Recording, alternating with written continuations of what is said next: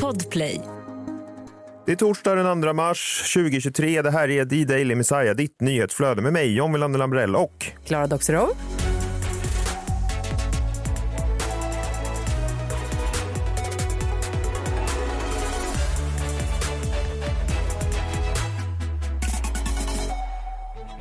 Sådär ja, då var vi igång. Hur mår du Klara? Ja, men det är bra. Jag är lite nedstämd faktiskt. Eh, för att jag läste här eh, igår om, eh, det, det är väl på temat hopplöst mörker då. Om de, ja, men det, Härligt tema ändå. Verkligen, en bra start på morgonen för många. Men jag tänker då på de här passagerarna på eh, tåget som krockade i Grekland. Och den mörkaste meningen jag någonsin har hört.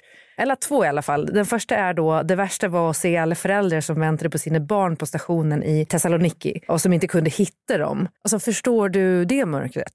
Fy fan. Ja, fruktansvärt. Och då kommer något ännu mörkare.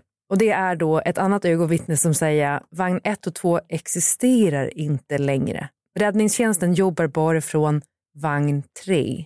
Alltså de två första vagnarna, de, de finns, de är liksom väck. Här var eh, hopplöst jävla mörker. Ett annat hopplöst mörker som, som slog mig på internet, det kom faktiskt från Danny Saucedo. Så jag har luktat samma sak sen, eh, sen åttan. Vad är det då? Succé. Jag skojar. Eh, eh, Burberry Touch. Okej, en klassiker. Ja, verkligen. det är väldigt mörkt. Det luktar succé sen åttan. Det är väl ingen mörk? Det är väl, du menar att han säger det? Vad var det för Burberry touch? Jag vet Är det samma sak det som succé då? Eller han Jag bara skojade? det. Jag antar det. Eh, eh, för jag tror inte att han är så smart så att han drar en så snabb vits. Eller det kanske han är. Vad fan vi dumma. Kanske Danny är för hårt i den här podden. Vi och vi. Från då hopplöst mörker till eh, lite för mycket kreativ copywriting. Eh, det var nu när McDonalds då lanserar hopplösningen. Har du hört om den? Vänta, hopplösningen, vad, vad menas med det? Jag vet, vad menas med det? Vad fan menas med det? Jo, men det är ju så att dagens unga då oroar sig för framtiden och eh, man vill minska stressen och rädslan genom att öppna dörren till arbetsmarknaden. Så nu så kallar de det då för sitt recept. McDonalds vd Joakim Knudsen säger vårt recept är att anställa 10 000 personer fram till och med nästa år. Vi kallar det vi, vi kallar det hopplösning. Jag förstår inte ordet hopplös. Alltså, in, alltså det ska vara en ordvits som är hopplöst, Ja, då, eller? det, det inte är hopplöst utan det är en hopplösning för de som känner sig hopplösa. Ja, Livet vet är inte hopplöst, du kan få jobb på McDonalds. Men det också- har man väl alltid, man har väl alltid kunnat jobba på Ja, McDonalds? fast där vill, jag, där vill jag faktiskt säga så här då, att jag fick själv aldrig jobb på något så fint som Donken utan jag fick nöje mig då med att sommarjobba eh, i grillen på Kneipen. Och det var alltså en fyra kvadratmeter stor grillkiosk där vi serverade Big Mick. Big Mick? Ja, och trängde sex personer under en arbetsdag. Så det var liksom, man var som i en liten kartong kan man Det säga. låter ju lite som varumärkesintrång. Alltså ja, det kanske det var. Det var det nog garanterat. Men när jag kom därifrån då på dagarna så var jag så hal av den här frityroljan att min mamma trodde att jag jobbade extra som strippa. True story. Ja, Hon okej. frågade mig en gång. Jag tror det var på skämt. i och för Var sig. det Eller jag hoppas att det var på skämt. Det var inte så att grillkiosken också fungerade som det lokala stripphaket? Nej, tyvärr inte. Jag fick inte så mycket dricks heller som man får om man strippar tänker jag. Men eh, jag fick ett rejält problem med akne och det tänker jag också att strippor har problem med när de oljar in sig så mycket. Ja, det är inte bra att ha så mycket. Är det därför det är så mörkt i stripplokaler? Att man inte ska se aknen? Jag tror det. Jag tror det kan vara så. Men fan, det var kul. Grattis eh, ungdomar. Ni kan Ja. få jobba på McDonalds. Precis, jag tänkte runda Knutsen av. sträcker ut en, en hjälpande hand. Verkligen. 10 000 pers, det är ändå bra. Jag tänkte runda av i alla fall med eh, lite äkta hopp. Då.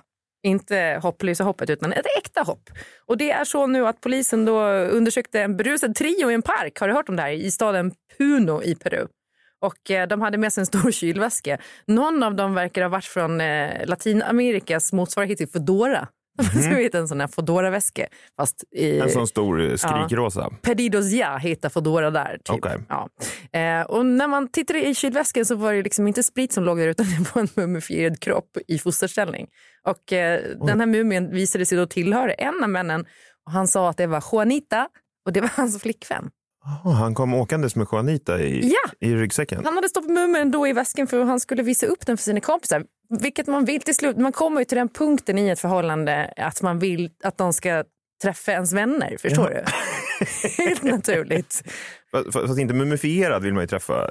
Nej, men Ja, det, okej, vadå? Vem vem är vi att döma? Nej, det, nej Det ja, det kan man väl ändå göra om han har mördat Juanita. Nej, men det visar sig då att eh, Mm. när polisen frågade att hemma då så, så har han henne i rummet och sover med henne i sängen och tar hand om henne. Och det visar sig då att mumien har gått i arv från pappan och liksom uppåt. Så eh, han vet inte riktigt hur mumien har hamnat i familjen. Men det är då visar sig att Juanita är en 151 centimeter lång man och var 45 år när han dog för cirka 6 till 800 år Okej, sedan. så det var inte för Foodora-budet hade inte mördat. Nej, han hade hittat en mumie. Men jag tror att det var inte tillåtet. Eh, Vilket men märkligt namn på en manlig mumie, Juanita.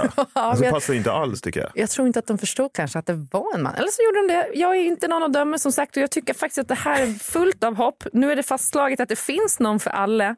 Om inte det är hoppfullt vet jag inte vad.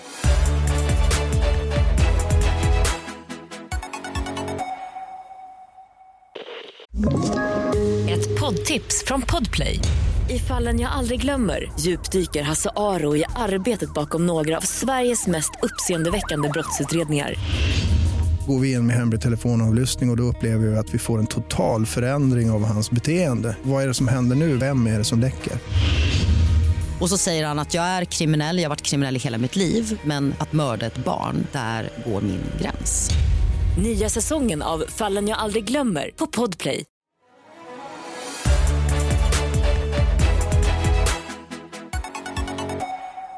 Jag tänkte att du ju hade gjort det där igen, Klara. Det lät som att det var ett mord på gång. där. Att du hade liksom eh, sömlöst återigen styrt oss in på krimmorgon som vi kör varje torsdag. Eh, Men eh, ja, vi kör ändå.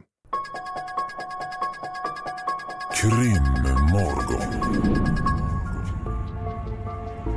Men vi har ju ägnat eh, de senaste fyra torsdagarna, krimtorsdagarna, eh, till att prata om Palmemordet. Nu är vi klara med det.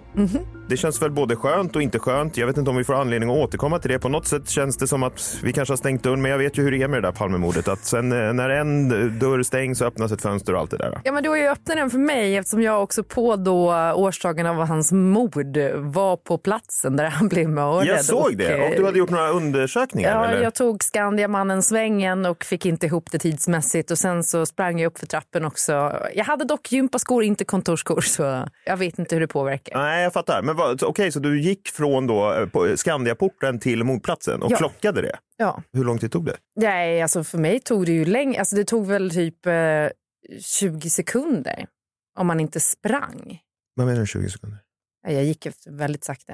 Ja, jag vet, men du måste också tänka att du står och pratar om, om semesterplaner Ja, inne på Skandia. menar. Han, Ja. om han skulle ha gjort det först så går det inte. ja, Då skulle han på typ fem sekunder hinna fram och mörda makarna Palme. Ja, nej, det Alltså det var ju väldigt tajt med tid. väldigt tajt med tid. Så, ja. Och jag stod inte och chitchattade med vakterna inne. Men det jag också kom Ja, fram men det måste till. man lägga till. hur Det måste man lägga till. För det är det vakterna som säger, inte han. Det jag vill säga är att jag, jag tror inte heller att det kan vara Skandiamannen för att jag har tränat extremt mycket på gym nu sedan årsskiftet. Flera gånger i veckan, Mhm. kondition också. Och det var tufft för mig att ta mig upp för de där trapporna. Och Skandiamannen såg inte ut att vara i särskilt bra form, särskilt inte om han var alkoholiserad. Han måste ju varit helt död när han kom upp för de där trapporna. Ja, eh, kanske. Men som sagt, det spelar egentligen ingen roll för han, han hann inte dit eh, från första början eh, ändå. Eh, så har vi ju konstaterat nu. Och Kul att du har klockat också. Nu ska vi lämna eh, Palmemordet därhän. Det var den här dokumentären också, 30 sekunder, eh, som fick lite uppmärksamhet då. Och eh, jag tycker väl det är intressant det där med trafikljusen. Om man inte har sett den då så hade de, de som har gjort den här filmen hade hört av sig då till Trafikverket eller vad fan det är. Som eh, då hade berättat om de här trafikljusen. Det stod en bil då som liksom fuckade upp eh, rödlyserna då. Att så fort det blev grönt så blev det rött igen för de här bilarna. Och det de kom fram till då var att när den här bilen som innehöll två vittnen, då, bland annat den här skeva mannen, hade kommit fram till mordplatsen och sett en man, då var mördaren liksom, hade redan stuckit därifrån. Och han menar på att han såg en annan man då. Och det där är ju lite intressant. De försöker då skohorna in Christer Pettersson i det här, vilket Ja, det orkar vi inte gå in på igen. Men tror du teorin om att det kan varit en annan man där ändå är rimlig? Eh, Det har jag alltid trott och det taggar ju lite grann in i min teori att jag tror att det var flera personer som följde efter makarna Palme den här dagen och att den här andra mannen då kan ha liksom stått på andra sidan gatan eller någonting liknande kommit eh, bakom eller sådär. Så att det där tycker jag är intressant med en, en andra man och det där skulle ju då tyda på det. Sen att det skulle vara Christer Pettersson, det finns det liksom inga belägg för alls. Eh, strunt samma, den kan man eh, titta på tycker jag. Men nu ska vi då, alltså jag har försakat så mycket i mitt liv eh, för Palmemordet redan. Men Du orkar inte med det längre? Nej, men jag, så här, jo, men det, det kanske jag gör. Men eh, faktum är att jag har försakat många, alltså vänner, familj, kvinnor, eh, allt sånt där i mitt liv för Palmemordet. Och framför allt så har ju vi försakat någonting, Klara, under de här fyra veckorna. vad är det? Första torsdagen i mars? Nej, Det är idag. Det är idag sluta. ju. Jag trodde vi skulle ta oss igenom det här förbannade torsdagen utan att säga det. Nej, nej andra fall. Ja. Andra fall. Man kan inte försaka då de andra fallen som vi har uppmärksammat här eh, under hela vår eh, poddperiod. Det finns ju framförallt tre stycken då som det har skett lite uppdateringar kring. Men Jag tänkte vi skulle dra här idag så att man inte liksom hamnar på efterkälken med dem.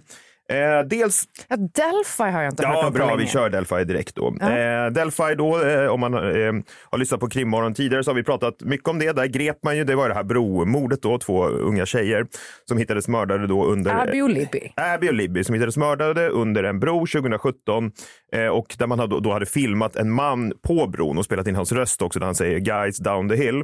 Eh, man grep ju då Richard Allen, eh, 50 år, i oktober. Vi kan lyssna lite kort på vad som har hänt här bara de senaste veckorna. The hearing inside the Carroll County courtroom only lasted about five minutes. Special Judge Fran Gull saying much of the conversation happened in the chambers prior to the hearing.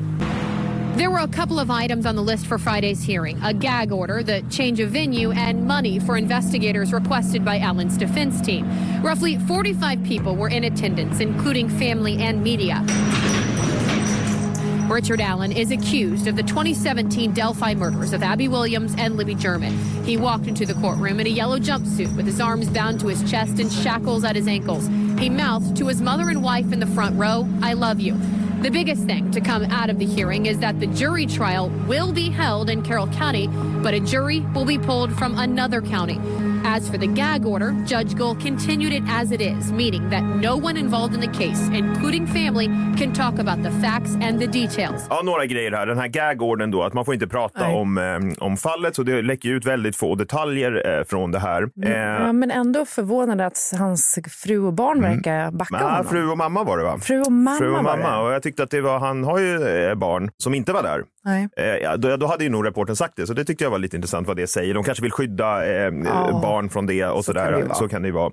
Men han har ju ett vuxet barn och sådär, så att, eh, hon kan ju bestämma själv. Men frun och mamman tror på hans oskuld fortfarande, vad det verkar i alla fall. Eller så är de bara där och stöttar, man vet ju inte. Nej. Och så, Vadå, där och stötta om han har begått ett, eh, ett dubbelmord på jo, barn? men det är, nej men så här, Jag skulle inte vara där och stötta min man. Kanske mitt barn, om det var mitt barn som var mördare. Ja, men sen vet man alltså, det är också så här, så är det ofta. Att man stöttar sin partner, alltså mördare och sådär. Att eh, ja, du har gjort något hemskt, men För jag älskar dig ändå. förnekar det då? För Nej, det är behöver man inte göra. annars. Ja, kanske det. Alltså, jag behöver inte, vi behöver inte försöka amatör Nej, eh, nej. Liksom, eh, psykologisera för mycket. Men jag bara tror att, så här, eller jag vet att eh, det är många partner som fortfarande liksom, håller fast vid sin då, Mhm. Ja. livskamrat, eh, trots att de har begått brott. Då. Den här gagorden gör att inga detaljer läcker ut och de har bestämt då att eh, rättegången ska hållas i Delphi, men att de då eh, skeppar in en jury från något annat county och sådär. Och det som är, ja, jag vet inte, tyvärr lite då, är att rättegången skulle ju börjat då den eh, 23 mars. Det kommer inte att bli av och eh, det som sägs nu är att det skulle vara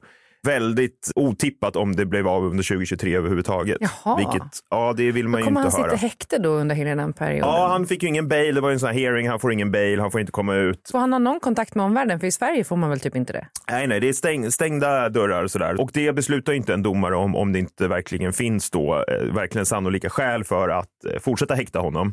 Eh, vilket det verkar finnas då. Det läckte ut lite grann då att eh, på den här videon så hade ju då flickorna sagt gun, det vill säga att de hade sett en pistol, att den här bridge guy har en, en, ett vapen. Man hittade också en patron vid kropparna som hade då bevisligen varit inne i Richard Allens vapen som han hade hemma. Och vad lämnar han för förklaring på det? Då? Har du lånat ut ditt vapen kanske? Då, om man är, om man är liksom skyldig och då lite slug så säger man ja men det här vapnet lånar jag ut till liksom allt och alla och det har blivit stulet härifrån och vem som helst kan ha haft det. Men det säger jag inte då. Han säger det har legat där i min källare hela tiden, ingen har lånat det. Vilket jag vet inte riktigt vad man ska göra med det, om det säger någonting om honom, att han är för korkad för att ljuga, om han är för liksom, sanningssegel för att ljuga, om han är oskyldig, kan det vara så till och med? Ja, du Det- tänker så långt? Nej, men jag bara tror tänker det, är- det är ot- Nej, det tror inte jag heller, men jag, det är bara en otippad... Ja, att han ett inte försöker komma fram till någon jävla lögn. Nej, Eh, precis. Nej, och det kan ju komma så småningom. Hans Ja, försvarsadvokat kan ju säga så här, ja så kan det ju historia. vara. Det får vi höra sen på rättegången. Och sen så finns det ju då rykten om att de har fått en DNA-träff också. Så vi, vi får se vad som händer där. Däremot så påstår hans advokat att bevisningen är väldigt svag. Det gör de ju ofta, men han är ute ganska ofta och säger det här i samband med de här hearingen. Att de inte har så mycket bevis mot hans klient. Så det blir spännande att följa det där. Vi får se vad som händer. Eh, vi lämnar Delphi därhän så länge. Sen har vi då ett annat av våra eh, favoritfall, då John Benet Ramsey. Våra och våra, det är väl mer jag som har hakat upp mig på det. tror det absolut är Ja, du på tal om att ägna alldeles för många timmar åt Mhm. någonting. Men i det här fallet så fi- känner jag ändå att här kan det finnas en jävla lösning på gång. För att där finns det DNA. Det Jaha. finns DNA under Just John. Benets fingernaglar. Eh, det finns DNA på hennes pyjamasbyxor som kommer då från en okänd man. Det DNA ska inte vara där, hur mycket folk än säger att det kan komma var som helst ifrån, så jag tycker det låter väldigt märkligt.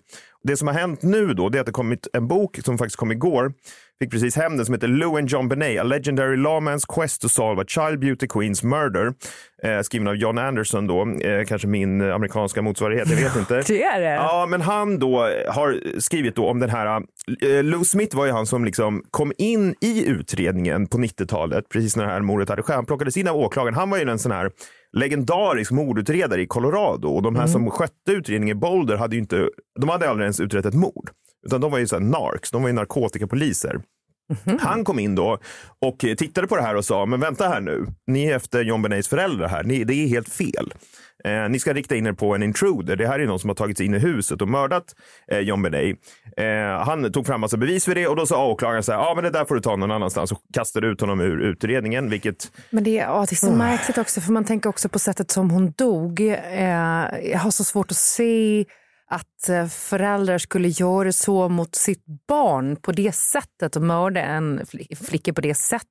eh, verkligen Alltså- inte och speciellt inte såna här föräldrar. Nej. Alltså utan socioekonomiska problem. Väl, det, de är liksom den amerikanska drömmen. Inget i deras bakgrund tyder på några som helst problem. Varför skulle de göra det här mot sin dotter? Det finns liksom ingen förklaring på det. Och sen pekar, det finns det också massvis med bevisning som tyder på att någon har varit i huset den här morgonen. Men det sket man ju och bara gick efter föräldrar. Men det som har kommit fram nu i den här boken det är att Lou Smith hittade eh, det här DNA redan på 90-talet och överlämnade det till utredningen.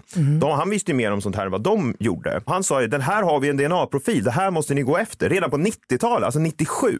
Vilket är ju liksom, och gjordes det någonting av det? Nej, det gjordes det ju såklart inte. Det är också helt Ja, sinnessjukt. ja, det är helt sinnessjukt. Och eh, nu har ju det här lämnats över till, eller ska, eller lämnats över, nu ska ju det här då, det fallet tittas på för första gången av några andra ögon än de här jävla två utredarna som var med från början. Lou Smith fick titta på det, sen blev han utkastad. Nu ska det här Colorado Cold Case Review Team kolla på det under 2023. Det känns ju väldigt eh, spännande i alla fall. Och eh, förhoppningsvis kan man göra någonting eh, med det här DNA. Det kan vi fortsätta eh, ha ögonen på i allra högsta grad. För det här skulle kunna bli året då John Benet-mordet löses. För att om man kan få fram en ordentlig DNA-profil på det här, det vill säga låta andra titta på det, så kan man också kasta in det i den här stora databasen som finns i USA. Kanske få en träff. För jag är ju helt övertygad om att den här personen har begått andra brott också. Konstigt tycker jag vore annat.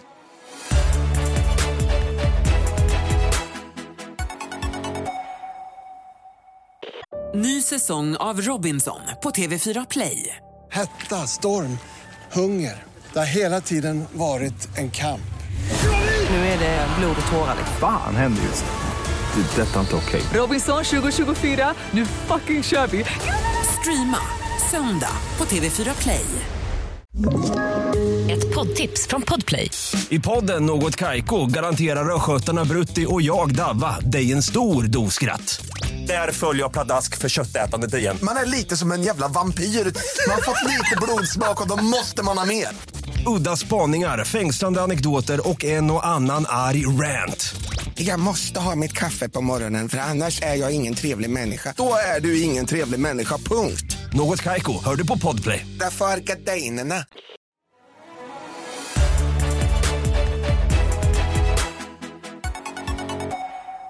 Till sist då, eh, en uppdatering i fallet som kallas för The West Memphis 3. Kommer du ihåg det, Klara? Ja, precis. Det är det din andra bok handlar om. ja, precis. Den finns för övrigt ute på bokrea nu, såg jag. 79 kronor. Det är Ja, ju bra. någon slags stil. Den är tänker jag. otrolig, så att den borde man köpa om man inte har läst. ja, tack. Ja, men den heter Tre som såg eh, i alla fall och den handlar om West Memphis 3-fallet och min teori om det. Jag har också skrivit en bok om John Benet-mordet, Den som vet, som kom innan. Det finns också på bokrean. Eh, I alla fall, West Memphis 3. Eh, de ville ju, om du kommer ihåg, vi pratade om det i somras, de tre personerna som blev dömda för det här, tre tonåringar, Ja. som blev dömda för det här på 90-talet då för man trodde att det var ett satanistmord och en av de här killarna hade svart hår, Damien Eccles. Eh, De blev släppta på en så kallad Alford plea 2011 som är en märklig grej att man kan säga att jag Att man är är skyld- oskyldig men man ja. plead guilty. Ja. Och det här var ju då efter att det hade varit massa press på då staten att ni måste släppa ut de här och då blev det någon slags kompromiss då. Problemet med den där kompromissen, ja de kom ut men de är fortfarande dömda mördare. Mm. Och det är så här, det vill de inte vara. Det är, Såklart inte, Nej, för det så- påverkar ju deras liv och Ja, register och allting. Ja, men det gör ju det och också så här, det måste kännas konstigt. Det måste vara konstigt att lämna det där bakom sig. Eh, Damien, Eccles, och Damien Eccles har ju lett då den här um, överklagandeprocessen då, där de tog upp i rätten då att de ville att DNA skulle testas, framförallt DNA på repen som po- de här tre pojkarna var bundna med. Mm. Och det kan man väl tycka låter rimligt då, att man testar de här jävla repen. Tyvärr, eh, man vill göra en modern DNA-test som kallas MVAC, DNA testing. Och, eh, Allt som är vakuumförpackat är jag för. Ja, just det. Jag, gillar, det? jag vet inte, men M, jag gillar MVAC. Väg låter bra. R- Dra det här i MVAC. Och vad sa Arkansas då? Nej. Nej, det, det, varför ska vi hålla på med det där då? Är det så jävla dyrt eller är det för att man inte vill eh, inse sina misstag? Inte fan är det för att det är dyrt. Ja, det är snarare det andra skulle jag tippa på. In June 2022, Judge Tony Alexander in West Memphis, Arkansas determined that Damon Eccles did not have the right to forensic evidence since he was not currently incarcerated. The court determined that it lacked the authority to require the use of cutting edge DNA testing on evidence in the 1993 case. Förstår du? Alltså det är, Dels då så får han inte göra det här för att han inte längre sitter fängslad, vilket nej, men han är ju fortfarande dömd för det här. Jätte, jättekonstigt. Och också att the court determined that it lacked authority to require the use of cutting edge DNA testing.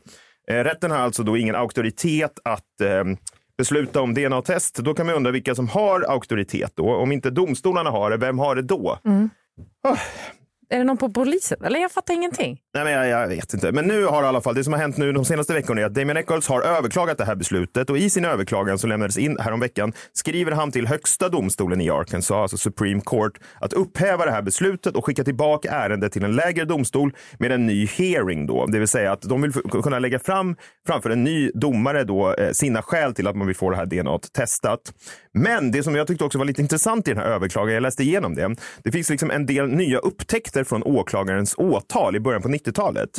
Alltså, de har begärt ut handlingar då och visat sig då att det här var några av de punkter som gjorde att de grep Damien Eccles och de två andra tonåringarna och åtalade dem från första början. Och lyssna på det här, jag läser det på engelska.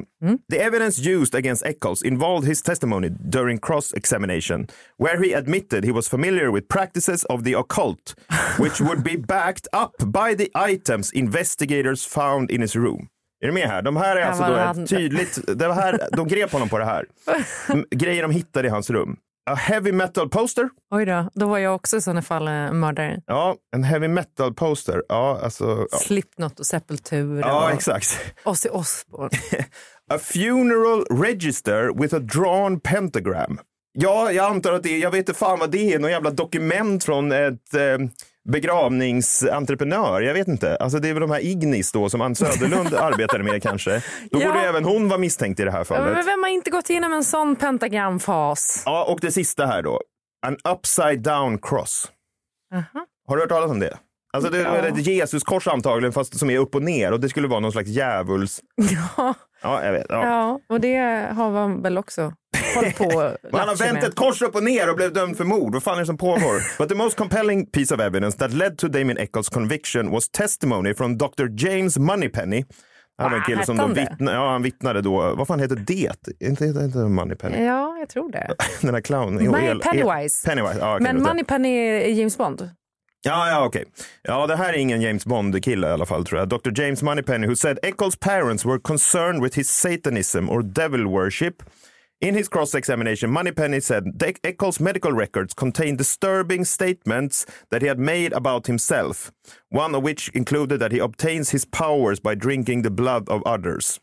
eh, att, ja, han var då satanist och hade hans föräldrar sagt och de här föräldrarna var inte de skarpa. Den här Dr. James Moneypenny, ja, han kanske kan förvänta sig en middagsinbjudning till Edward Blom i framtiden. Men han har fan ingenting i ett rättssystem att göra, eller hur?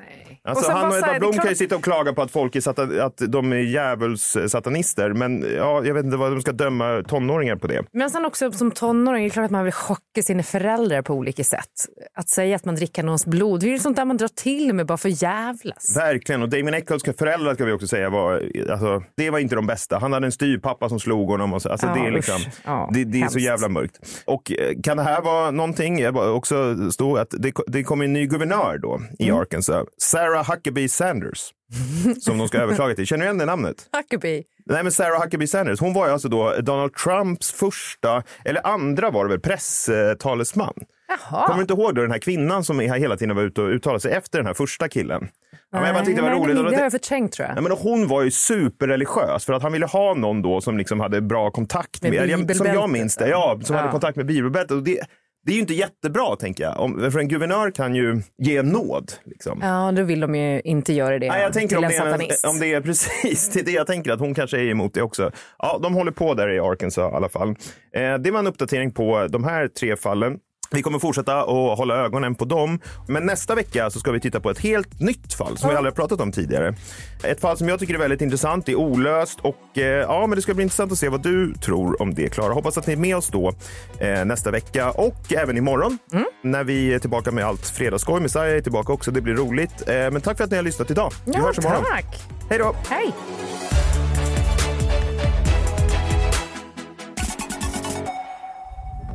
Podplay, en del av Power Media. Ny säsong av Robinson på TV4 Play. Hetta, storm, hunger. Det har hela tiden varit en kamp. Nu är det blod och tårar. Fan händer just nu. Det. är Detta är inte okej. Robinson 2024, nu fucking kör vi! Streama söndag på TV4 Play.